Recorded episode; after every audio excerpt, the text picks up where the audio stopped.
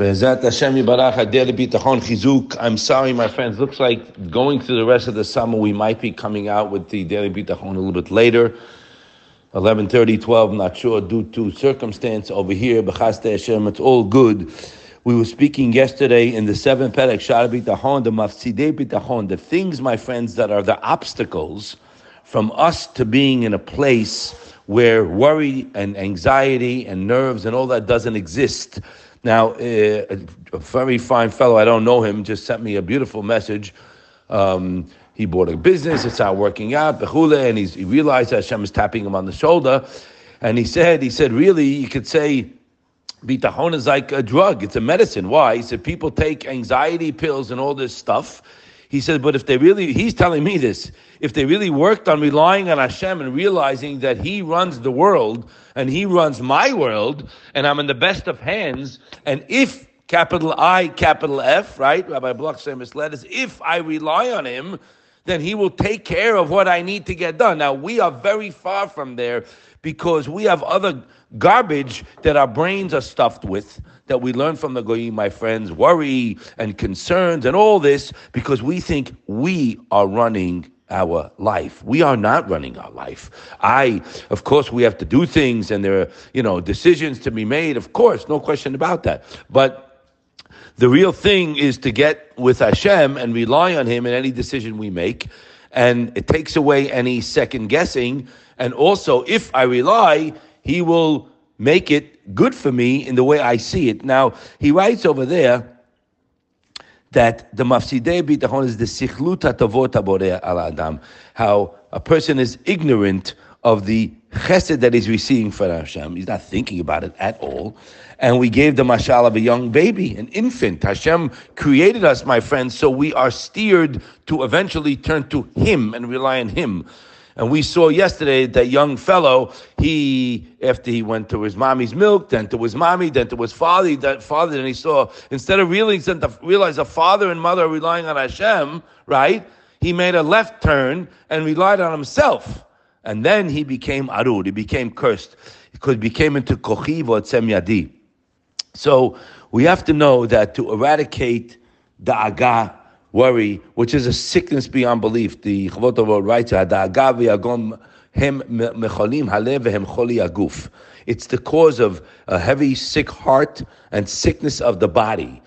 Da'aga, my friends, and yagon, uh, worry and down downness and, and, and, anxiety and nerves. This causes sickness to a body. It's not, you think it just comes. It doesn't come. Right? Miller wrote this at Lent in, in one place that it causes all the bad things to happen to a person. All the mind goes to the heart, goes to the limbs in the body, so many things. That was the Dr. Sarno's whole thing, which is proven. Rabbi Katz uh, went to, you know, he took it to a much higher level that many things that a person has, whether it be mono, something that was non invasive. Let's say a guy, his knees bothering him, his back pains, mono, these things didn't happen from a, an occurrence. You didn't get banged.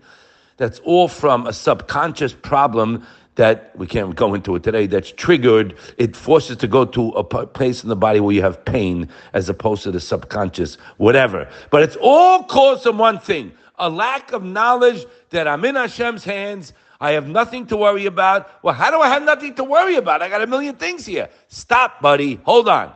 Where did everything come from from today till today in your life? It was a gift from Hashem. Now, if a person knows that, he has nothing to worry about for the rest of his life. When you internalize this, that Hashem is my benefactor, and a person works on his reliance on him, that's, my friends, that's forever. You'll be so clear. There's no place for anything but happiness and simcha. Sustenance, and guarantee, sustenance is guaranteed, he writes. Worry has no place. And Hashem wants us to rely on Him completely. We wrote, we read that yesterday. Is a tzibur over there. So Hashem's commanding us to rely on Him, and we don't. And that's why all the problems come. He goes, Hadoeg olam a person who worries about anything in this world, hu rachok me'od min Torah, is very far from the Torah and mitzvot and tefillah. Habotea ba'Hashem yitbarach, sharui b'simchat tamid. Ah, on the positive, a person who's relying on Hashem on every move of his day, He's simcha tamid, and the pasuk told us, ki bo yismach libenu, ki b'shem kodsho batachnu. Now, kol atoleh bitchono b'akadosh baruch hu, Gemara says in Menachot, anybody who uh, puts his reliance on Hashem, harehu, He's guaranteed all his needs in this world and the next world. I'm going to read you. A friend of mine gave me Rabbi Miller's Toras Avigdor this week. Kodak, my friend. I have to read the back page because it's it's talking to us. He says the question was, how can we say Baruch Atah Hashem? Doesn't it show a lack of respect when we express that type of closeness to say you to Hashem? He says you have to realize that Hakadosh Baruch Hu is looking down from the skies, my friends. Right now, he's looking down to see if anybody is thinking about him. And when you say you to Hashem, then immediately he's interested in you. When you say you, you're thinking about what you're saying. Then you are making Hashem real and tangible in your mind, and that's what Hashem wants from you. that's what He wants from us. That's when you say berachot eh, with kavanah, bring Hashem to your life. You say ata, you. You're speaking with Hashem, and He's listening to you. Absolutely, He's listening. Ata shomea, you are listening. Get that into your bones, into your blood. He's writing. You have all the foolishness from the outside world trying to make Hakadosh Baruch Hu disappear from the world. You don't hear about him. You hear people talking about their business dealings. I closed this and I did that and we're doing this and I. What I? That's apicursus. That's kochiva semyadi. You can't talk like that. And if someone is talking that, see you later, buddy. Gotta go. It's a waste of your brain. And guess what? P.S it ain't going to help you. Mesillat Yesharim says why people do that, by the way. You know why they do that? When guys meet up and they talk about business, he says, because you think you're going to epis chaparine for the next guy. Ah, maybe I'll get a deal with the guy, you know? That's the underlying thought. Mesillat Yesharim writes it, not me. So the whole thing is no good. He writes, so what do we do? We have this foolishness from the outside world trying to make Hakadosh Baruch Hu disappear from the world. That's what's going on with the Zidishayim. And you're fighting against that falsehood by saying, Ata, you. We're the Jewish people and we're bringing Hashem into the world. The more you say Hashem's name, the more you daven, the more you talk about Him, the more you're bringing Him into this world. It's a world of wickedness. He wrote this, I don't know, 30 years ago. It's a world of wickedness, wickedness and foolishness today more than ever before. Ah, he should only see today, Hashem Irachem. And we need the presence of Hashem in this world as much as possible. Ata Hashem. You Hashem will not hold back your mercy from me. It doesn't say Hashem, it says you Hashem. That's what Hashem wants. He wants you to feel Him in a tangible way. He wants you to say you if you say you to Hashem, Hashem will say you to you.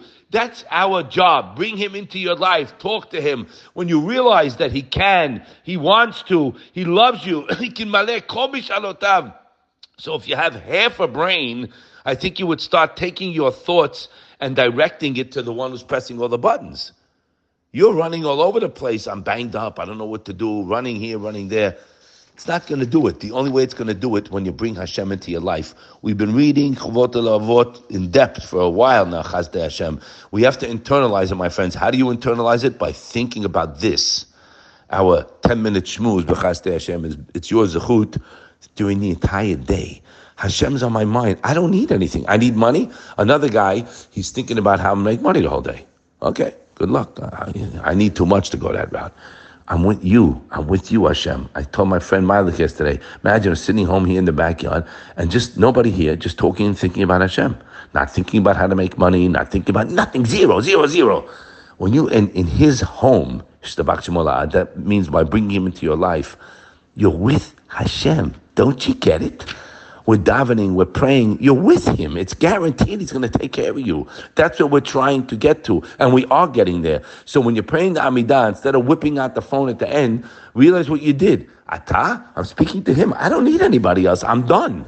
But if we don't recognize the good we have and don't realize who's giving it and don't realize what he wants from me, that he wants me to rely, we're going to be filled with anxiety and worry, independent of our net worth balance. You can have 850 million, you'll still be a major basket case, a gas box, better off, right? But we have to know Hashem loves us, Hashem wants us.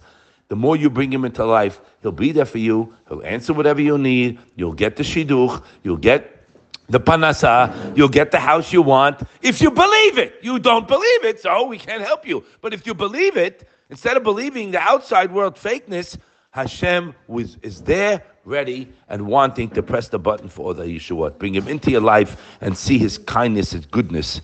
Talk to him, rely on him, because he's the whole game. Have a wonderful day.